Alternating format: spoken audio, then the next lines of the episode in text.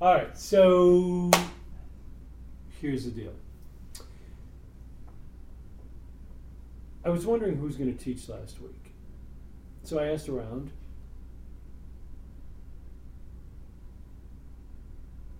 And there was a joint effort, which ended up being a solo, mm-hmm. only because we all talk too much, Just or the right just the right amount. And it was excellent, and I'm grateful. It was uh, it was just, just a delightful, relaxing class. So I'm, I'm hoping for another delightful, relaxing class. Anyway, um, so I got a, a text. No, I got an email from uh, from Ryan, who I was under under the impression would be teaching tonight, and uh, he shared two things with me. Number one, that uh, he had signed up for. He copied me on the infamous Colby spreadsheet. Have you seen the Colby spreadsheet? No, no, you need to get copied on it. No one's Um, seen the Colby spreadsheet for quite some Yes, time. Yes, that's true. Um, so he sent me a copy of the Colby, Colby spreadsheet, um, wherein he had signed up for uh, kindling a fire, which I know was, uh, you know, Yeah, between, yeah. yeah, So yeah. I, I don't know what's going on there, but he signed up for that, and something else about fire. And extinguishing. It's probably putting out the fire, sure. Pretty And hot uh. Pretty hot topic. Colby's starting. it. there it is. he's, he's just burning. And uh, and the second thing he shared was that, that he wouldn't be here tonight, and that he'd let me know when he was you know ready to teach. So, um, well, that was a little bit of a surprise, but I have uh, I've been waiting to review a, a topic with you. So uh, I've uh, taken a, a little note from uh, Taylor's playbook, and instead of standing up with my cool um, keynote, I'm just going to sit here on the couch and drink water and relax The and talk wine? with you. I, I already finished my wine, but I'll have more wine when we're done here. It's So, water. It's So, an yeah. invitation for your shoe to come back. yeah, that's exactly right. So, um, what I'd like to ask you tonight is uh, is about shepherds. It's seven about- shepherds. I beg your The seven shepherds. No, no, no, just shepherds in general, nor the three shepherds which are talked about in the prophets, which the Lord is going to slay. But anyway, that's a different class. Um, I just would like to discuss the topic of shepherds. And I'd like us to talk about our responsibility as men, as believers in Messiah Yeshua, as heads of households, many of us, and as fathers. And I'd just like to ask you from the scriptures um, where your head is at, what your responsibilities are, and how you feel about this. So let me kick it off this way. Uh, you may disagree. It's okay. I may disagree. Pete's probably going to disagree. I believe that, uh, that we live in a fallen world. I believe that men are inherently bad and left to their own devices, as we've seen down through history, they will take advantage of the weak, the oppressed, women, and so forth. And it is only the hand of righteousness and the hand of God that holds back the evil inclination, or as we call the Yetzer Hara. And my focus tonight is to get us to speak about what restraining influence you believe we are obligated, not encouraged, but obligated to bring in this world. From various perspectives, one would be physical safety, one would be religious teaching, one would be comfort. So I'm looking for you now to dig deep and pull out, look up, scroll to, flip to passages that come to mind that lead to your responsibility in these regards. Now you're talking regarding preserving the world, or specifically your family. Uh, I would. I would take it as broad as you'd like to bring it. My focus would be first on individuals, which would start with, I would think, in circles yourself, your immediate family, God willing, and by His grace, your extended family, which would include me when I'm old. Um, and then beyond that, to those in the community proper, and those in, in the uh, uh, physical community of Matthews, Charlotte, etc., and Bouchard. Um, and those beyond that, perhaps in the world, who are in need of care, of protection, of provision, etc. Does it that make sense? Mhm. John? I was just gonna start with some of Yeshua's words um, concerning. Don't let me slow you down. Okay. I'm in John chapter 10. So was I. It's one of Well done. One of my favorite. One of the favorite ones. Yeah. Um, and, you know, I've got a, almost a whole column of red letters here. Just, so just give it verse 11. I think that'll probably do it best. All right. I am the good shepherd. The good shepherd lays down his life for the sheep. Now, what does this mean? I mean, I don't. Let's let's, let's get rid of the pearly gate stuff and the ethereal stuff. What does that mean?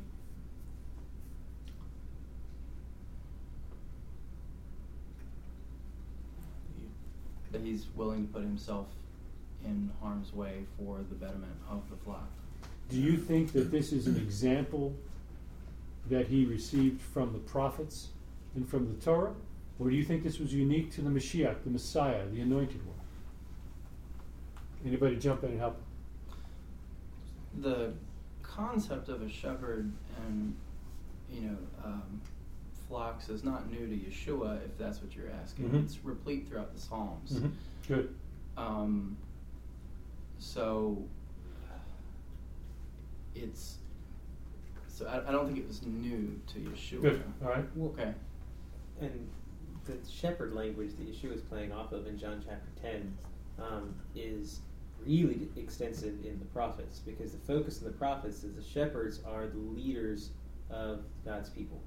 They're the teachers, they're the, the, guide, the, the, um, the heads of the communities, they're the people, they're judges, whatever else that they're, and God is holding them responsible for his people. He dings them pretty bad. Can you In give me an example? Um, in the book of Ezekiel, Good. um, God is quite upset with the shepherds of, of his people, uh, quote unquote, because they're um, basically using their position, their leadership, uh, for themselves. That's right. They're they're they're um, abusing the weak.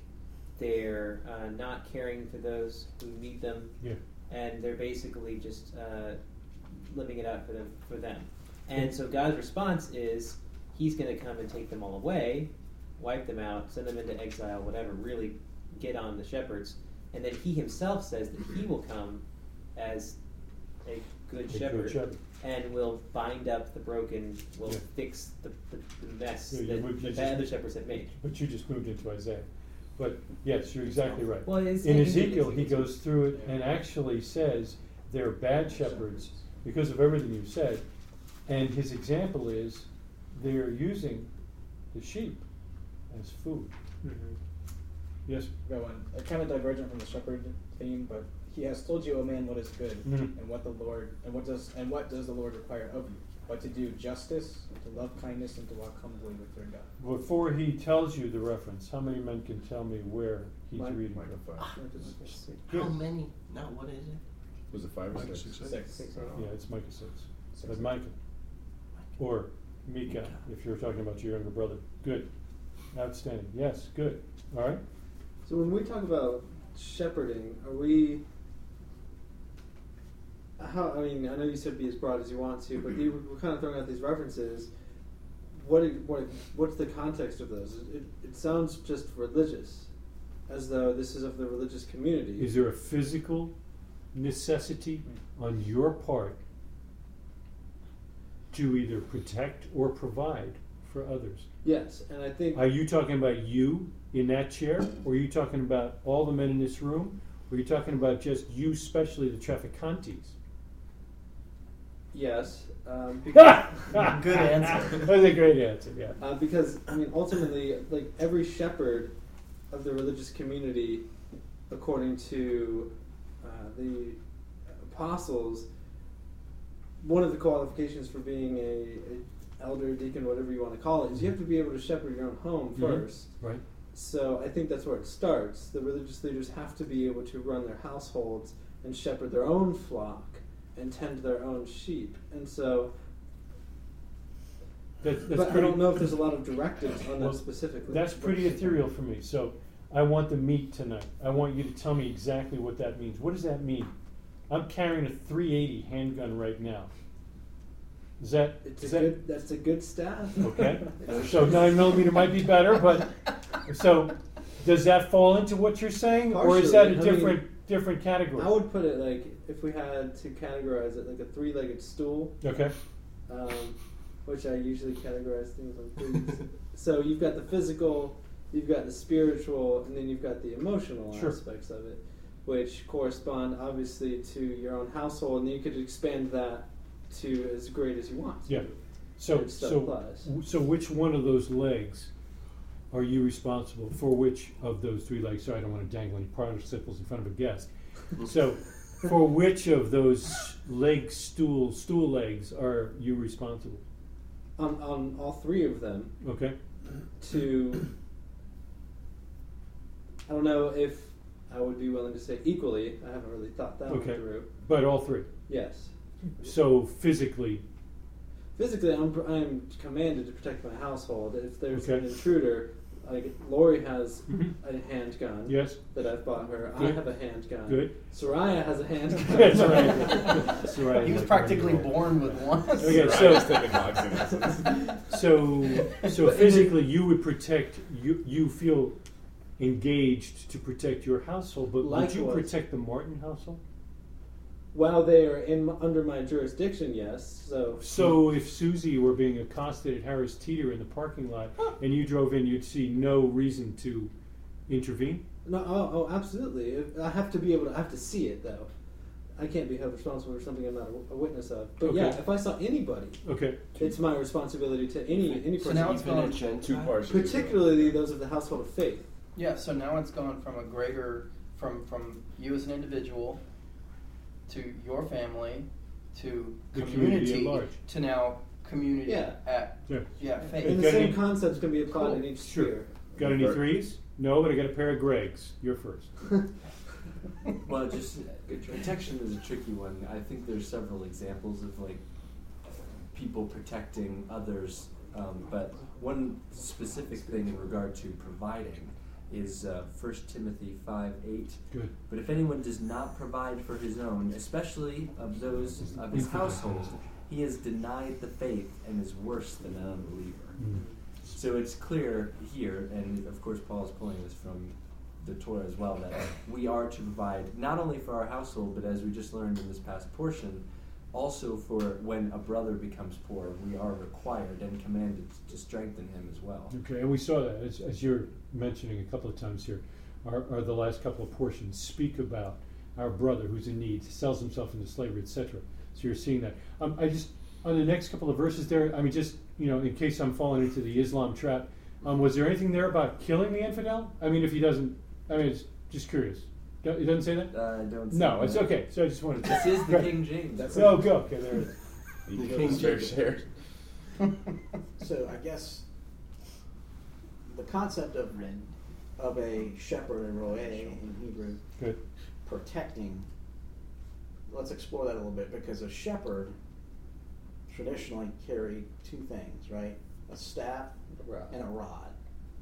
But the A staff, rod and the staff, staff. was Yeah. yeah. Hmm. The staff was to the you know the cro- crook right was to lead, and the rod was to correct or to discipline who the sheep. So he didn't necessarily carry any instrument specific to protection. Now his presence there Well, often would be a disincentive for some predator to approach the flock. So in that sense, he is a type of protection. But um, but uh, I think focusing just solely on protection, um, the concept of a of a ro'eh is really missing the larger point. The larger point was he was to lead them, um, lead them to, you know, um, greener pastures, bring them back, correct, correct discipline. So his focus was all on the flock primarily, not so much on outward influence. So this is the uh, physical descriptions of caring for Yeah. the flock. Right. But that certainly would include, although may perhaps not a primary purpose, Yeah. would be to protect the flock. Sure. I mean, his presence there would, like I said, would often create a disincentive for some predator or wolf or Sure. whatever to Sure. attack. And David obviously took out some major beasts. He did. Yeah. He was he was a a- good killed lion. It's not- but bear. Naturally, in But that's an exception, Nuts. We went right? to It could have been. Well, we Because don't know. scripture You got your Bible, or you just you just uh, laying around here tonight? Debatable. Yeah. Maybe look up Isaiah thirty-one, four and five for me. Josiah, what are you doing? Just you falling asleep? Uh, so give me. Um, uh, let's see. I'd like you to uh, give me uh, Jeremiah twenty-three, one and four. What was the first verse? The the- first verse was Isaiah thirty-one, four and five. You're just gonna check and make sure he reads the right one? He does it in Korean, right? It's gonna Not throw you off, let it go ahead, go.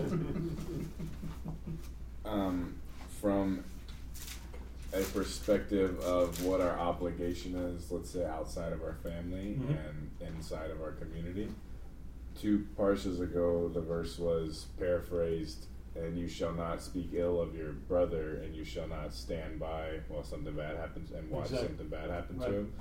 And um, so, for example, of Mr. Martin in the grocery store, we're obligated to shoot that guy or protect her Yeah, at, at, at, at cost. And then from the far as taking care of a community, like Greg said in the Parsha and Exodus when it brings that up, the study on that says we are obligated to provide up to 80% of our income should someone fall into poverty to help them to keep them from falling into poverty Mhm. uh, Good. for those loans. good, good.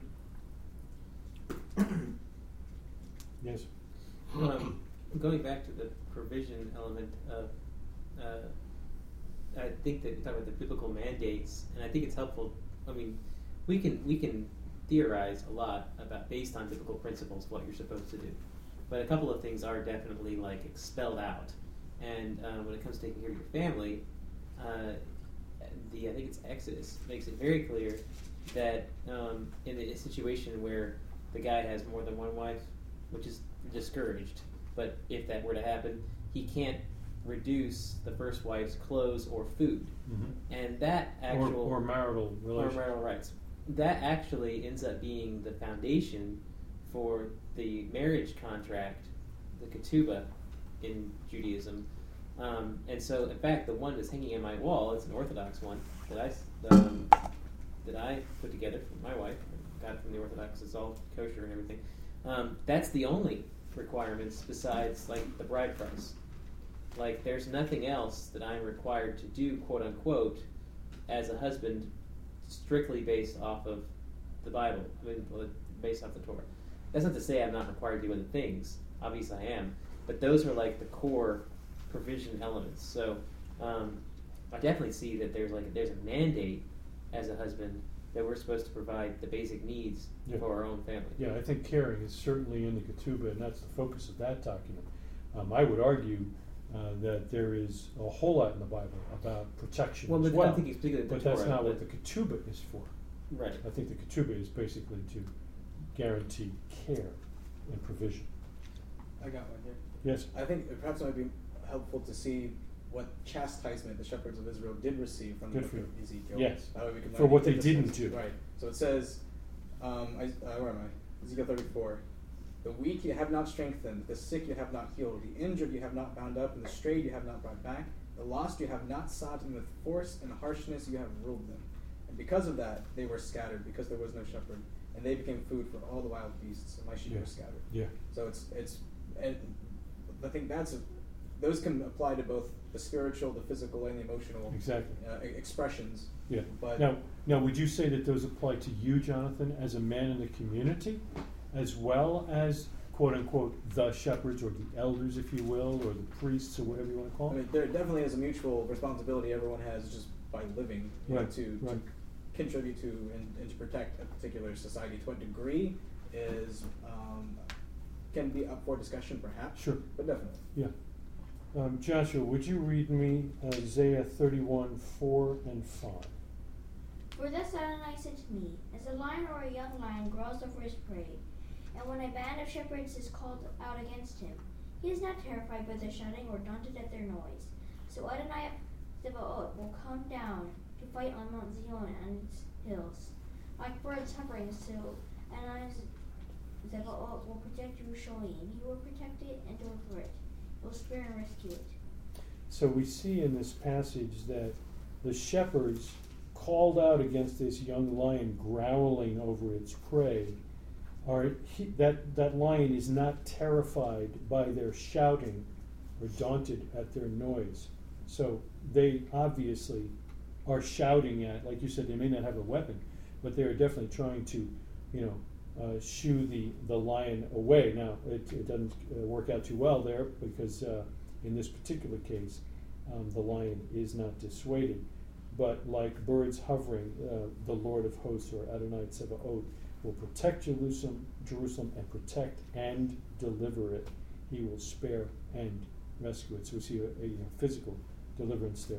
Josiah, you had, uh, what did you have? Numbers 38? What did you have? You already. Oh, yeah. Was it, uh, what did I give you, 10 or 23? 23, 1 and 4? Yeah, give me 23, 1 and 4. Woe to the shepherds who are destroying scattered, destroying and scattering the sheep of my pasture, declares Adonai.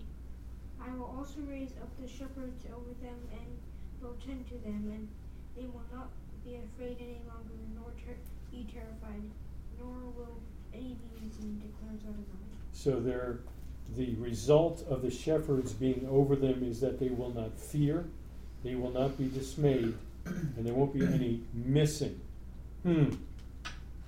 When sheep are missing, it normally means that they're on a plate, unfortunately. Greg, you got something? No? Um, Joe? yeah, so. Yeah. Go. Um, so one thing that, that comes to mind is, uh, well, actually two things that come to mind. So pure religion is this, right? To visit orphans and widows in their distress. Where is he quoting from? James. Good. Yeah. James. So, which reminds me of what I, I, I, what are the commandments that have no prescribed measure, right?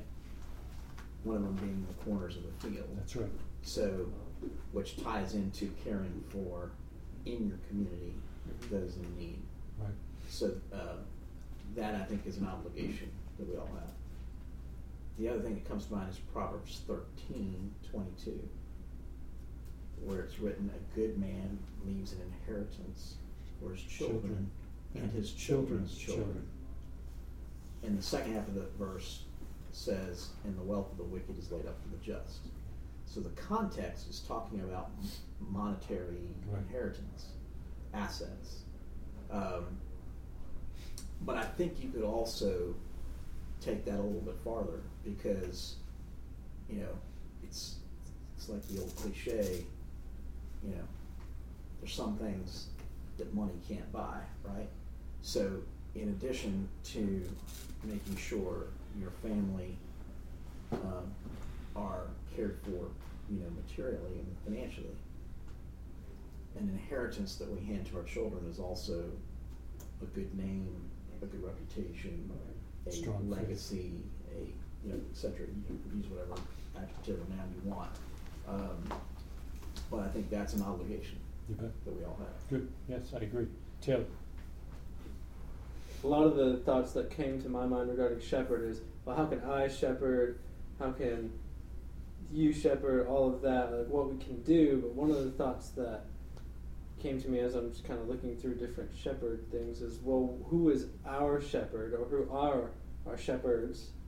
Uh, because we would all say, well, Yeshua is our shepherd, but is there anyone more immediate than that? Uh, because I think that we like to be shepherds, that we like to be leaders, and we should, and we ought to be, but um, shepherds have shepherds, and we're sheep on one level, and so I think that's an interesting question. I don't have an answer, um, just kind of came to my mind, and maybe something that I'd like to see what other people's thoughts regarding such a question. The question being again. Who are our shepherds? Do we have any, or Yeah. no? I, I think. Or Is it just like everyone in this room, or like Well, what? I think a follow-on to that question would be, um, do the sages or the elders of Israel fall into that mix as well? If, if it's outside this room, if, if there's, you know, there may be some inside this room, if there's others outside this room, uh, where do the sages of Israel, where do the, the church fathers play? And I think these are, these are excellent, excellent questions. Joshua? Um, I'm just thinking about. I've talked with um, some with my wife about our community is kind of neat the way that it almost has layers to it, and you have several of the um, more veteran men um, that have studied and have taught and um, provide a lot of leadership to this community. But then beneath them, there are those of us who are younger um, that have also spent a lot of time studying, um, that have spent time teaching, that are able to provide um, kind of an energetic leadership underneath that. And then you've got people who are newer, but have a lot of passion and fire and excitement. And and so there's like I think it's neat the way that this community is structured that you have these layers that can work together um, and they can all kind of help. And none of us is you know smart enough to say we can't learn from any one of the other ones but um, I just say that it's, it, it's I think it's helpful the way that it's it's structured there. So to your point um, I would I mean I would see myself as looking up to like some of the older men in our community as as being um, significant uh, repositories of wisdom when I need help. You know, I would kind of go, I would be I guess I would kind of tend tend towards looking to them first almost um, when I have questions, and then maybe uh, exploring beyond them when necessary. I don't want us to get off on a, on a, on a leadership thing tonight, but I mean, I'm, I'm sensitive to your question and I want us to raise it and, and answer it, but I think it's probably a, a class in and of itself. So let's Okay. finish talking about shepherds and leadership and Sure. responsibilities and so forth. I got you next. Go ahead, Gregory. Good. Well, just to that point, I was Mhm. going to say the who the, to answer the question who are our shepherds. I feel like there is still a need to understand that there's a certain responsibility there. So throwing out like sages of Israel and even to some extent like Yeshua, it seems like well, I, Yeshua is a different category, obviously that he's God. So, but but for others, it's like the question would be, "Are you my shepherd? Do you feel responsible for me?" Is what I would kind of ask. Like, so I feel like I am a shepherd of many of the older men in this room because I do feel like if I asked them, "Do you feel responsible for me?" they would say, "Absolutely." Like, if you're doing something wrong, I'm gonna let you know. I I feel like if you were in need, I would absolutely help you. So there's like this a similar relationship between the analogy of the shepherd and the sheep, as opposed to like who are you again? I mean, you know, meeting a sage of Israel, right? Sure. It's like, who? I have no idea who you are. Therefore, I feel no obligation whatsoever to be providing or, or sustaining you in any way. Um, now that could change based on proximity, like whether you lived close to one or something like that. But Sure. just in general, like Yeah. us here, a wise man once told me, um, if you want to know who the elders are, pick the finest young men that you see in the community. They're fathers of the elders. Yes, sir? It, it help, might help if we can define shepherd Yeah. um, in a certain sense. Because I think, tell me what you think of this going definition. And if someone who has authority to to uh, steer, to um, direct, and to uh, discipline the members of the community, but they have a recognized, uh, if you will, like a um, smicha almost. It's like while we all collectively have a responsibility to keep each other accountable, um, really we all have a responsibility to make sure that this person knows when someone's tripping up, when, when someone needs help, when someone needs protection or needs something physical. It's really not our responsibility to go one and one sort of undermining. I think it's all of us report to that shepherd and that shepherd reports to other shepherds. Mhm. So not, not just so that we don't confuse the collective responsibility and then the obligation to uh, support uh, the directive of a shepherd. Sure, I, I think that's great. And, I- and I don't want us to, to focus tonight um, solely on the community. Okay. Um, uh, but that was great. I, I, I think that uh, uh, my desire tonight is to, to have everyone leave with an understanding of, in your gut, you are responsible for fill in the blank. And that doesn't mean you're an elder of the community. It, it could be that you're just a regular guy. It could be you're not even driving yet and you're not even wearing socks. You know, who knows? Mm-hmm. But the bottom line is, as men, we have responsibilities. As we grow, as we marry, as we have children, we may have even greater responsibilities. But as men, we have responsibilities. Yes. But just to follow up on the comments, some comments that Greg made, I mean, I do think, um, I, I've got maybe a slightly different perspective because I, I think you can be a shepherd over a, your, your individual family, your individual community. You can be a shepherd over, you know, uh, a nation, a, you know, a shepherd, if he's truly a shepherd, right, he has genuine concern for everyone Amen. in his flock, even if he may not necessarily have an intimate one-on-one, you know, relationship. So, I mean, biblically speaking, it was obvious that Moshe had great concern for the entire nation of Israel, right? Even though I doubt he individ- had personal individual relationships with every, you know, all 600,000 men that came out of Mitzrayim, Right. right? So, so the fact that the shepherd may not have a deep, intimate individual relationship doesn't mean the shepherd doesn't necessarily still feel a great sense of responsibility for those that are in his flock, however that whatever that encompasses, Right? I agree with you. I would take it one step further and say that shepherds love sheep, Sure. period.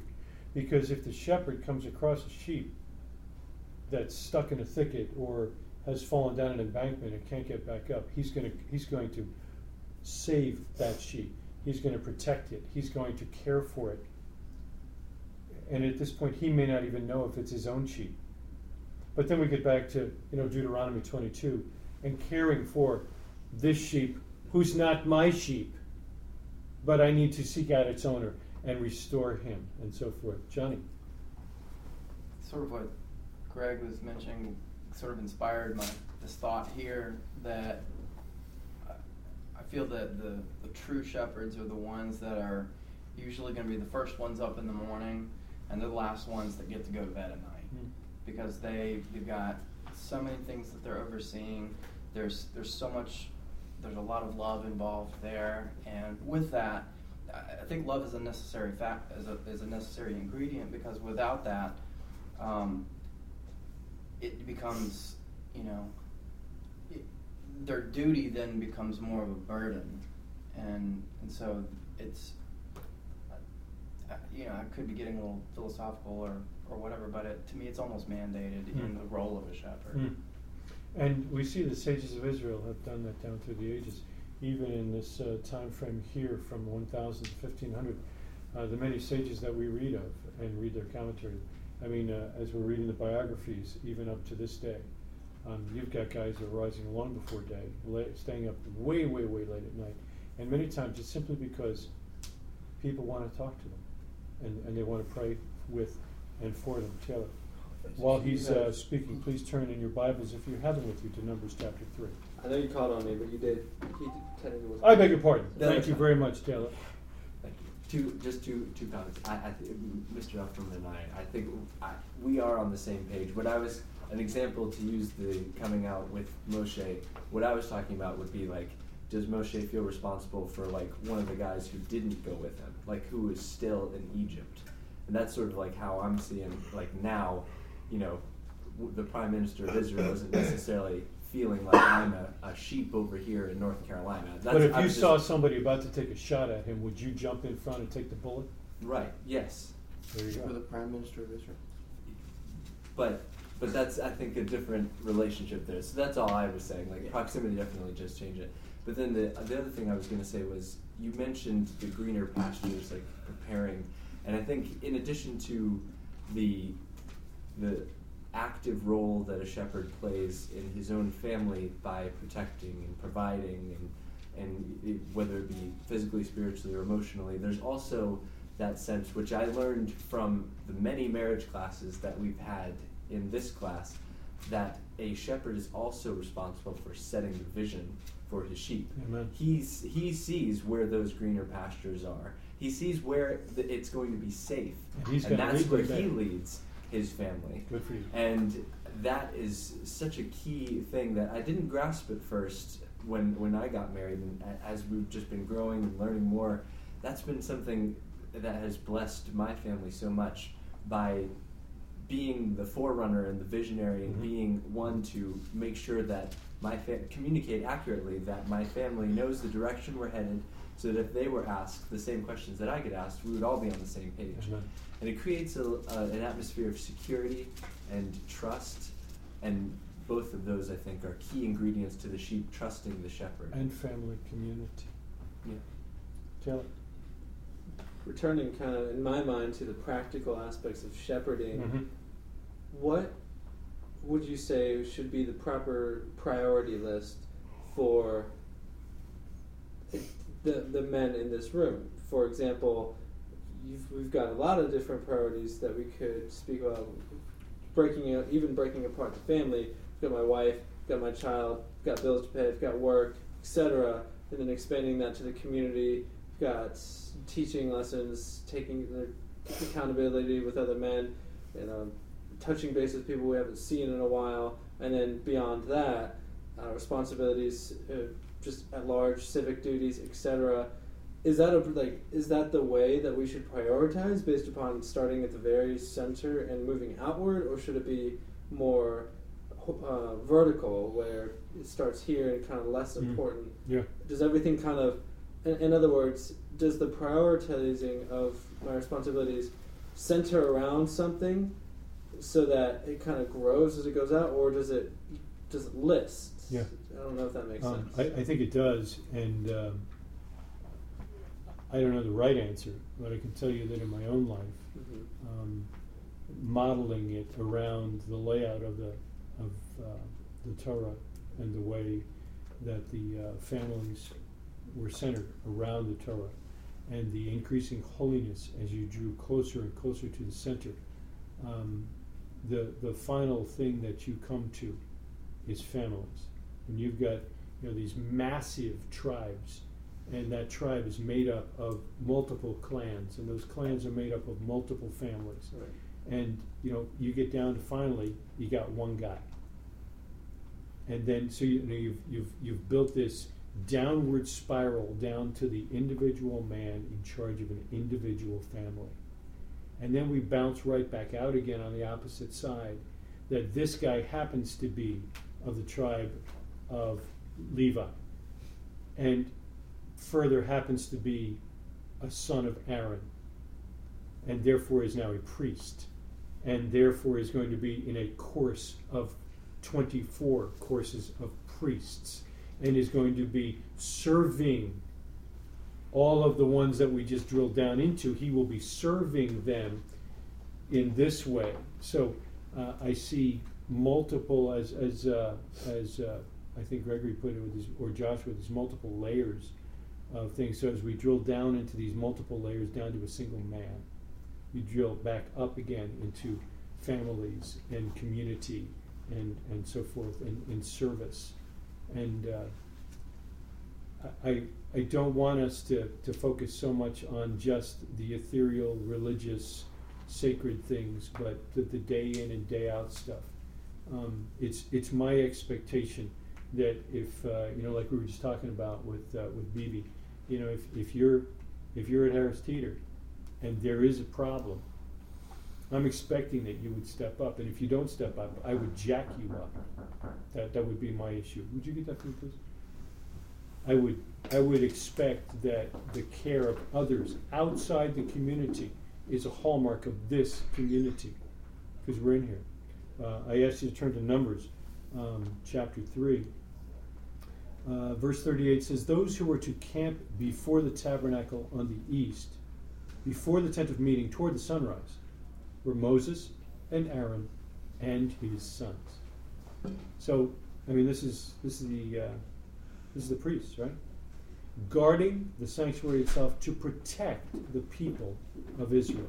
And any outsider who came near was to be put to death. The pest was actually selling pest control. Pest control, yeah. Well, um, I, if Did you it's buy? if it were the uh, I bought it. What'd you say? if it was That's like an annual duper subscription. comprehensive. Yeah. if And if- some if- magazines. If, next time it's the uh, Jehovah's Witnesses, go ahead and invite them in. Oh, I, Yes. I was ready. Yeah. Show us, brother. Your chair in the front. He was showing some arms. So, So, I, I knew. You know, I want to I want to make sure we see here that the f- That's offensive. Protecting the faithful meant putting others to death at times. So if any outsider who came near, he was to be put to death. Uh, that word outsider is zar. So, yeah. At any rate, the good shepherd lays down his life. Hopefully, as the uh, as the, the general told the uh, the young soldier, uh, the general asked, "Are you are you uh, you ready to fight?" And this young soldier said, "Yes, I'm I'm ready to give my life for my country." And the general looked at the soldier and said, "Son, it's it's better if the other guy gives his life for his country." really. Um, speaking to Taylor's point, I think about uh, just from experience perspective uh, factor that uh, I, one of the saddest stories in religious world is oftentimes that some of the most focused on the needs of the community have a tendency towards ignoring their own family to the extent that they impact dozens of people around them and lose those Yeah. closest to them. Yeah, we've seen that uh, in Christianity. That happens quite a bit more than it does in Judaism. True. It still happens in Judaism. It does, and I think that, and so I feel like if we if we ignore, going back, I think what one of the things Paul says, it you, it starts. How does he govern his home? So it really, I think, your responsibilities as a man, as a, as a husband or father, start at home Amen. first, Amen. and then they branch out from that. And I think that that also includes um, financial responsibilities. Sure. I see that as you, you have to provide for your own, but then you also need to. Um, but then it, I think it branches out from there as far as like where do you go with your charity.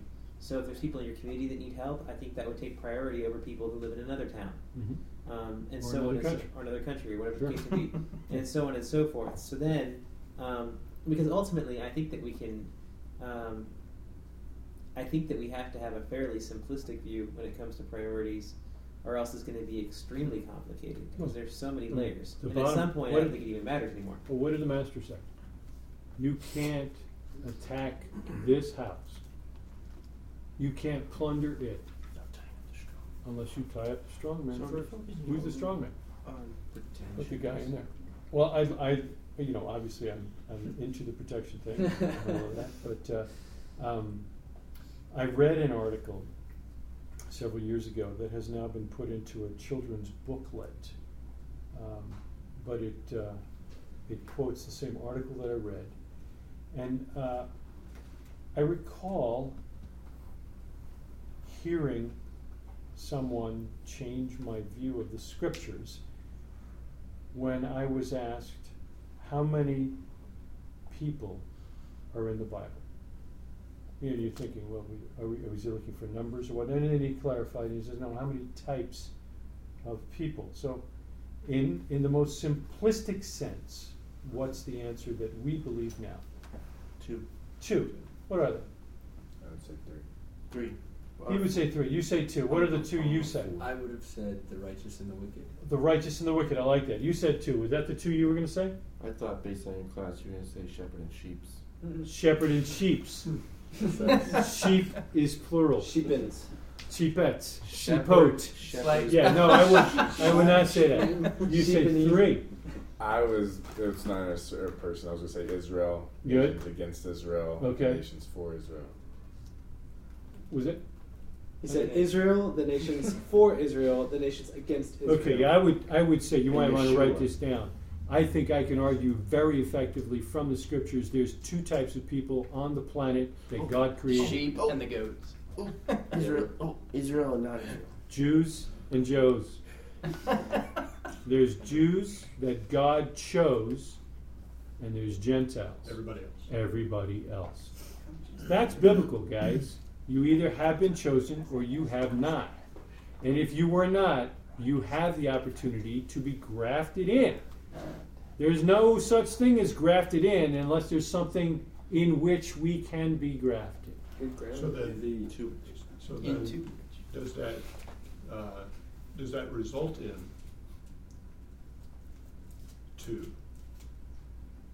Do, do you- do you, do you remain with the, with the two? Good for you. After you've been grafted in? Right, since the Yeah. Christian teaching is He said no. there's the there's the Jews, there's the Gentiles, and then the third would be the church, right?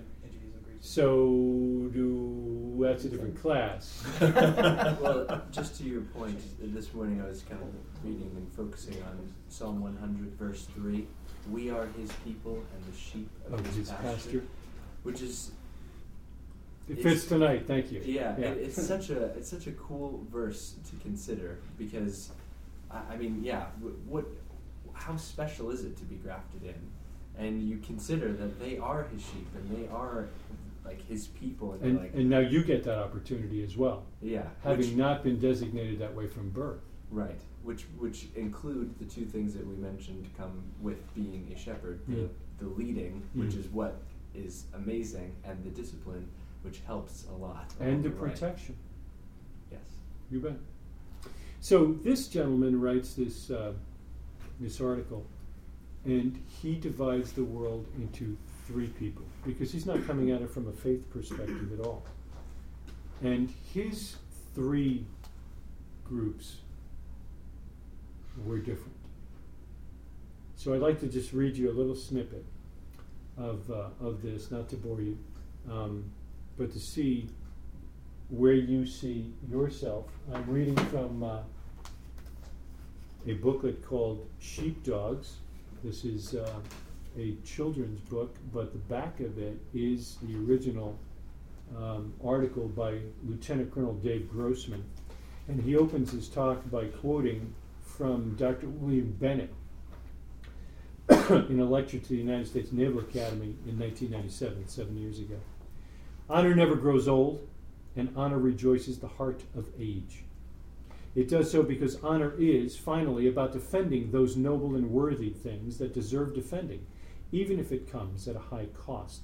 In our time, that may mean social disapproval, which happens to us, I think, public scorn, which certainly happens to Colbert, hardship, persecution, or as always, even death itself. The question remains what is worth defending? What is worth dying for? Or what is worth living for? So, Lieutenant uh, Colonel Grossman says one Vietnam veteran, an old retired colonel, once said this to me, and uh, it's really his quote that I'd like to give you tonight. Most of the people in our society are sheep. That's his first category. That's also a biblical one. They are kind, gentle, productive creatures who can only hurt one another by accident. This is true. Remember, the murder rate is 6 per 100,000 per year, and the aggravated assault rate is 4 per 1,000 per year. What this means is that the vast majority of Americans are not inclined to hurt one another. Some estimates say that 2 million Americans are victims of violent crimes every year. A tragic, staggering number, perhaps an all time record rate of violent crime, but there are over 300 million Americans which means that the odds of being a victim of violent crime is considerably less than one in a hundred in any given year. Furthermore, since many violent crimes are committed by repeat offenders, the actual number of violent citizens is considerably less than 2 million. Thus, there is a paradox, and we must grasp both ends of the situation. We may well be in the most violent times in history, but violence is still remarkably rare. This is because most citizens are kind, decent people who are not capable of hurting each other except by accident or under extreme provocation. They are sheep. I mean nothing negative by calling them sheep. To me, it's like the pretty blue robin's egg. Inside is soft and gooey, but someday it will grow into something wonderful. But the egg cannot survive without its hard blue shell. Police officers, soldiers, and other warriors are like that shell, and someday the civilization they protect will grow into something wonderful. For now, though, they need warriors to protect them from the predators. Then there are the wolves, the old war veteran said. That's the second group. And the wolves feed on the sheep without mercy. Do you believe there are wolves out there who will feed on the flock without mercy? You better believe it. There are evil men in this world, and they are capable of evil deeds. The moment you forget that or pretend it's not so, you become a sheep. There's no safety in denial. And then there are the sheepdogs. And I'm a sheepdog, he said. I live to protect the flock and confront the wolf. So when I read that, I thought immediately of our faith and thought, regardless of the groups theologically, there are different types of people out there. There are those who need protection and who will always need protection. Widows, orphans. Widows and orphans are specifically called out in the scriptures, and if we don't care for them, can we really be part of the faith? And then there are the, the folks that just need a little help. Some who financially fall into some kind of bad weather and need assistance. And we read about that, and we've read about that in the past couple of portions as, as we're to care for them. So, so there are the sheep. And if you've ever been in Pittsburgh or Philadelphia or New York City, you realize that there are wolves they're here in Charlotte as well, but there are people out there who have no moral compass and who have absolutely no problem taking life. Life, which is so precious to the Jewish community, which will trump Shabbat, which the Master argued over, is so precious and yet has no regard to the wolf. And I submit to you that our call, not just as believers and not just as Torah keepers, but as men of faith in general, as men specifically, is that we should be the sheepdogs. There is no reason why any man in this room should not be willing and able and prepared to protect the flock. And by the flock, at least according to Colonel Grossman's definition, it includes anyone whom we come across. And I think if you carefully read the Torah, as I did after reading this, you'll realize it's not just your family, and it's not just your community, and it's not just your town. It's wherever you are at any time. It's you stepping up. Now, I've said a couple of times in the past to this group if there's a need in a group of people, secular or otherwise, where somebody just needs to stand up and pray, everybody should turn their head and look at you.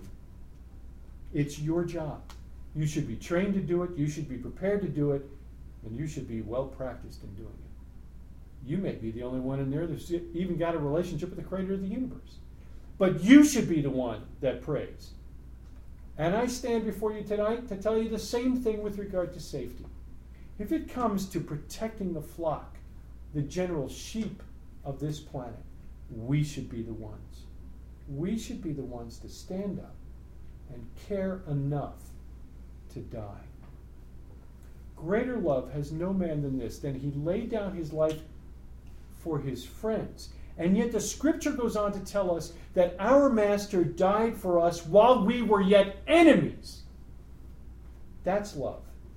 And that's the foundation of our faith. I'd like to enroll you all in the Sheepdog category. And now I'm done. So I'm ready for your comment. So we're gonna walk outside and Take a look at the who will say who let the dogs out? Yeah, who let the dogs out? Yeah. One, uh, one thing that comes to mind, maybe not so much with the sheepdog analogy, but a little more with the shepherd analogy, is that. So I, I was listening to this one sermon, and the guy was saying like how Yeshua, of course, being the perfect example of Yes. leadership and of Great a shepherd, shepherd. but mostly because of his sacrificial qualities Precisely. and servant-like nature towards caring for the poor and the weak and the sick and the downtrodden and you almost have that picture of a shepherd who's he's getting his hands dirty all day long he's caring for broken legs and i mean and you know somebody looking over just who didn't understand that relationship might think that the sheep were actually above the shepherd because he's the one that's all dirty and everything get and they're they're all nice and clean He and, looks and like a servant. Exactly. And uh, and this this gentleman who was doing the sermon was saying that's basically the responsibility of a husband and a father is one who is very sacrificial for his family and is willing to put his neck out, willing to to take all the heat, willing to take all the responsibility, Yeah. willing to make decisions that might result in consequences, but of course he's willing to bear them and Yeah. and you know and it's just Social ridicule. yeah, and I, but I just think it, it is really cool because even with children, like just before we came tonight it was bath night, you know, just like give, getting the opportunity to, to bathe our children. It's like, no, they couldn't do this on their own. You know, this is us like humbling ourselves to to like care for those that can't Amen. care for themselves. Amen. So special. Yeah. Wait until your your parents get older and you have to do it to your parents. Yeah. Wait. There's a picture. yeah. Comments? to kind of bring us full circle back to your initial comment in the beginning about living in a broken world and responsibilities of men and fathers, I feel that I'm in sort of a unique position. And uh, I had the privilege of reading the this week's chapter of the Pirkei Avot with my daughter Mhm. on Shabbat. And we're talking and you know, we're doing this uh, a little bit before Havdalah, and we're we we get to converse about some of the inner workings of these these sayings of the fathers and and things like that, and you can tell that she's she has this really really sort of innate sense of of right and wrong and, and, and justice and peace. And when, we pray the the morning prayers together and everything, and I, I look over at her, you know, you know, with, when we're reading the blessings, and it's like, "Who give us love of righteousness and peace and stuff like that?" And I look over, and it's like, "You love all those things?" She's like, "Yeah." It's like, "Okay, cool," and you know, and um, it was just such a blessing to. Uh, at times, it feels frustrating uh, because of the um lack of time that I get to spend with her, Mm. but I can tell that the, the shepherding is working because she was able to quote massive chunks of the first and second blessings of the Shema. Amen. And I was just, I mean, it literally brought me to tears of joy. And I was just like, where did that come from? And she was just like, well, we read it all the time. And I was like, you're right, we do. and I just, it, it's working. Amen. It works Amen. It and it, it doesn't always have to. Uh, the the results are not always as Im- immediately recognizable to us as our instant gratification um, society Mm. mindset would uh, like it to be, but um, it works. Well, you know, you bring up our instant gratification society, and I was reminded of last week. Alan took me to uh, Banana Republic to get a pair of pants, And uh, when I showed up at the mall, she was already there, sitting on one of those cool leather couches in the middle, you know, outside the store. And uh, she saw me. She she got up and and she said, um, "I scoped out the store before you got here, just to save us some time." She felt compelled not to tell me about the pants, but to warn me about the salesman. You told us this. the the to see a male exuding such feminine characteristics and a lack of masculinity made me recognize then as I was preparing some of this discussion for tonight that if someone were to walk in there with a club, a knife, a gun, or anything, this less than masculine man would be cowering behind the counter. Are you happy? Exactly, and I think he made that sound while I was there. Are you happy with your hair? Yeah, you know, I mean, it was terrible. Someone got it. You know, and I just, I really think that that's not us. And, and back to, you know, preparing a course for your life that may bring ridicule, that may bring social unrest, is is where we need to be, quite frankly. And I've come up, I think, with a good phrase for when I meet these unmasculine men. Let's hear it.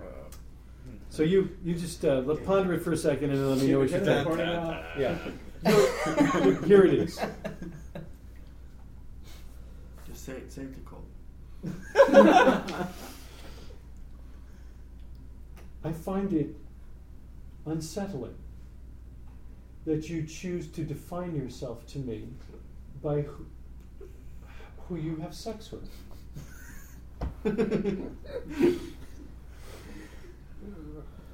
I think that says it all. It's unsettling to me. It doesn't mean that I don't like you. It doesn't mean that I think you're going to burn in hell. Some of these things may still be true, but I haven't stated them. I just think that it's unsettling to me that of all the things by which you could describe yourself or make yourself known to me, you're describing yourself by who you have sex with. Why that? Why don't you why don't you describe yourself to me by your penmanship? by your joie de vivre, by your eloquence, by your strength, by your hairstyle, but not by who you have sex with. I find it unsettling. what do you think? Think that'll work? I'm going to play it and try it. The next Wait, time? are you talking The about next time I go to buy pants. That's exactly the exactly one phrase or the Yeah! whole? Have mom take Actually, that. I would like to take that. Listen to this, sir.